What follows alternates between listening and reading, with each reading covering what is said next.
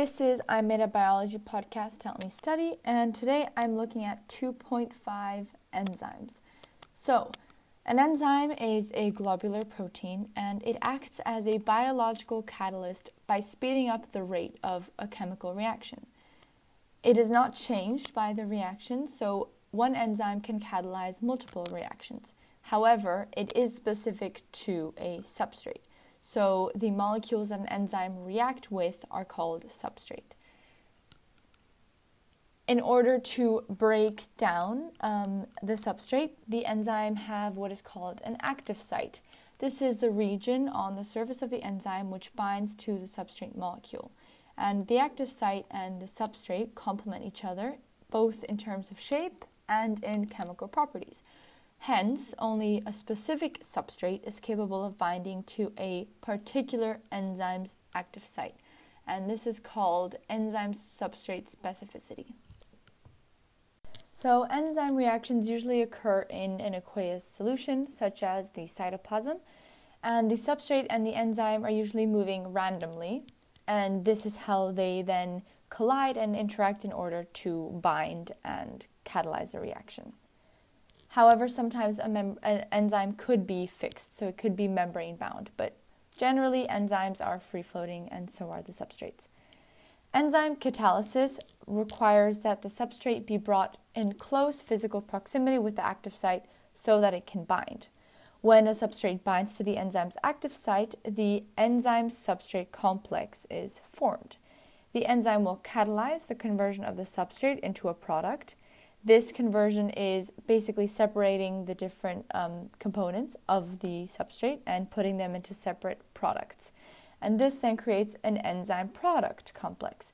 So it goes from enzyme to enzyme substrate complex through catalysis, through enzyme product complex to enzyme again. So once the enzyme and the product dissociate, the enzyme can continue to catalyze other reactions. This is all dependent on the collision frequency. So that is the frequency and the amount of times that an enzyme and a substrate will collide. This can be increased by increasing the molecular motion of the particles or increasing the concentration of the particles, whether that's the substrate concentration or the enzyme concentration. As mentioned in topic 2.4, proteins can denature, and because enzymes are proteins, they can also denature.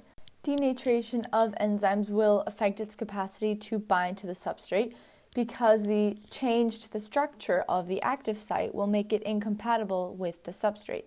Therefore, a, denature, a denatured enzyme will not be able to bind to the substrate and catalyze the reactions. These effects are also temperature and extreme pH, just like all other proteins. Also, just as a side note, the active sites are highly dependent on the tertiary structure. So, the shape and the chemical properties of the active site will depend on the tertiary structure of the enzyme. Similarly, various factors can also affect the activity of the enzyme. So, that could be either by affecting the frequency of collisions, or affecting the actual capacity of the enzyme and the substrate to interact at all.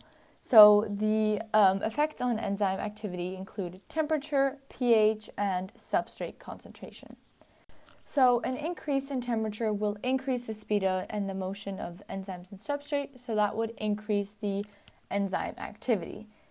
An optimal temperature would be where the enzyme activity is at its peak. So, this would be the ideal temperature for all enzymes. However, if these uh, temperatures become too high and they become excessively warm, then it will cause the enzyme stability to decrease because of the disruption of hydrogen bonds, which would then lead to denaturation. So, as temperature increases, the rate of reaction increases until it passes its optimum temperature, and then the rate of reaction will fall rapidly.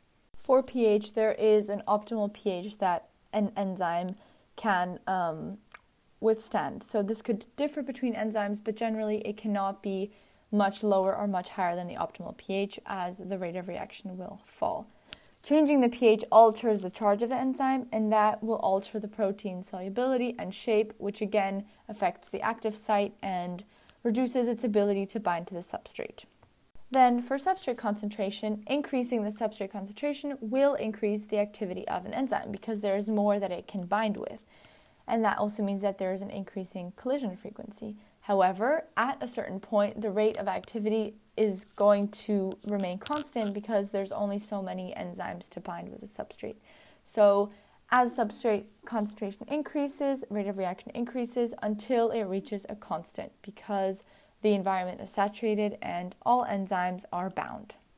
Because of their ability to increase the rate of reaction, enzymes are also widely used in uh, different industries. So, immobilized enzymes are uh, enzymes that cannot move freely. So, they are fixed to a static surface, and that helps to improve the efficiency of their reaction because the enzyme concentrations are conserved and it is not dissolved, so it can be reused multiple times but also because the separation of the product is easily achieved as the enzymes are not moving freely. Some examples of the use of immobilized enzymes in different industries include paper, where enzymes assist the pulping of wood for paper production, as well as in textiles, where enzymes are used to process fibers, or in food production, where enzymes are used to uh, produce and refine beer and dairy products. Lastly, the application of 2.5 is pr- the production of lactose free milk. So, lactose is a disaccharide and it is composed of glucose and galactose. But not all people can or should um, consume lactose, so lactase can be used to break lactose into glucose and galactose in milk. So, lactase is bound to an inert substance, inert meaning that it is chemically inactive. So this could be alginate beads.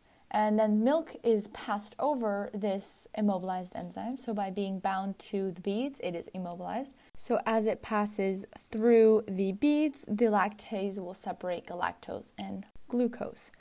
The advantages of this is that it is a source of dairy for lactose intolerant people. It also helps to increase the sweetness of uh, the milk without using any artificial sweeteners and it also could reduce the um, crystallization of ice creams. And yeah, that wraps up 2.5 uh, on enzymes.